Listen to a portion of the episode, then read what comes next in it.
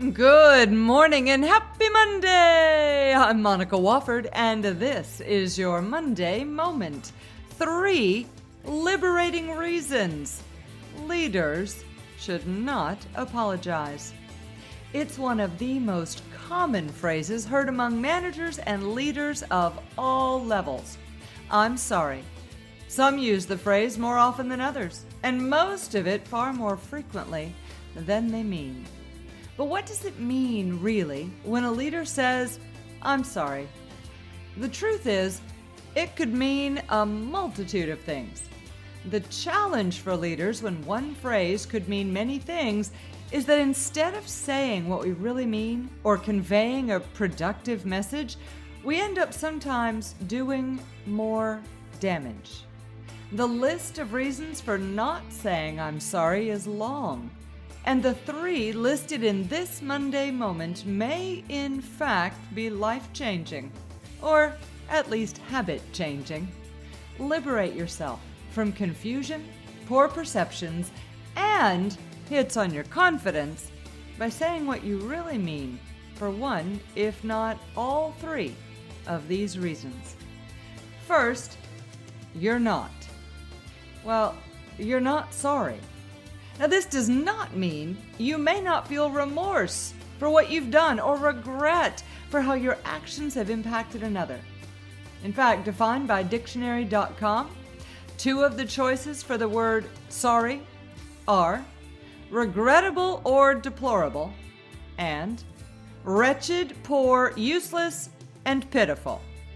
In point of fact, no matter who you are, you are not regrettable and deplorable, wretched, poor, useless, or pitiful. Yet when you say, I am, in front of any other word, your brain takes this as a directive. In fact, it looks at this directive for information and guidance on how to conduct any and all future actions and behaviors. Repeated utterances of, I am sorry, I am sorry, I am sorry, can take quite a hit on one's internal dialogue, self image, and confidence. You are not sorry. You likely wish it hadn't happened, or wish you knew what to do now that it has, or wish it didn't have the impact you see the action has created. Sure.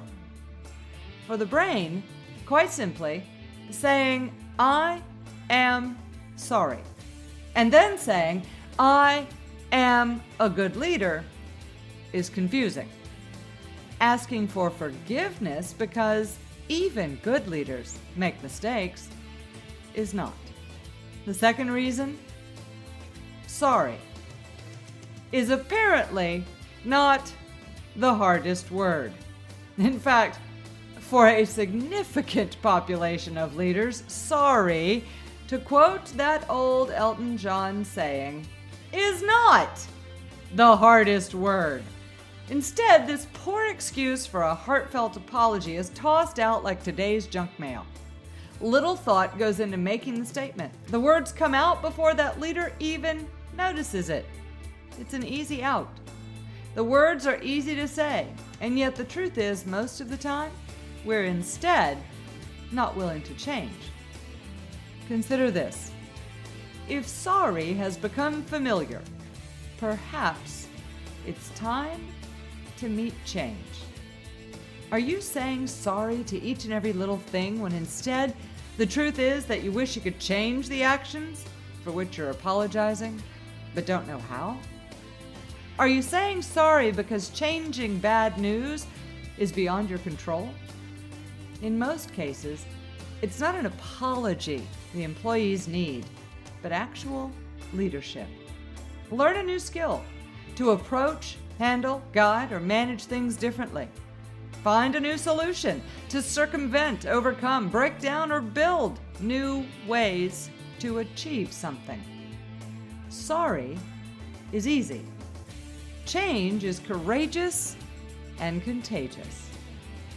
Real leaders don't stand in sorry, they swim in the sea of change. Stop apologizing for your choice to stay the same or being unwilling to make a change. the perception of a leader who makes consistent declarations of being sorry is that they really aren't, in fact, apologetic about anything.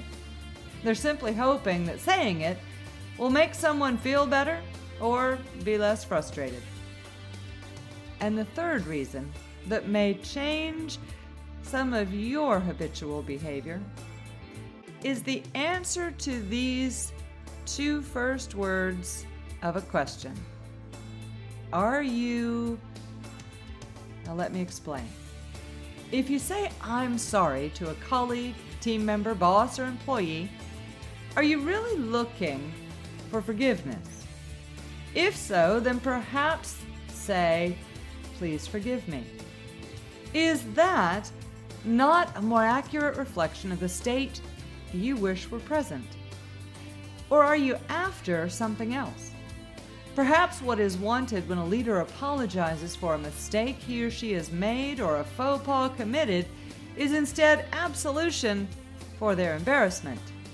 Then say, I'm embarrassed. Please excuse me. I'm sorry appears to be a catch all and is no more effective than a leader saying, Go do that, without ever clarifying what that is or how it should be done and by when exactly non clear directions from a leader result in non fulfilling actions from their team members. Ask yourself what are you really looking for? Are you really seeking a better feeling or better understanding?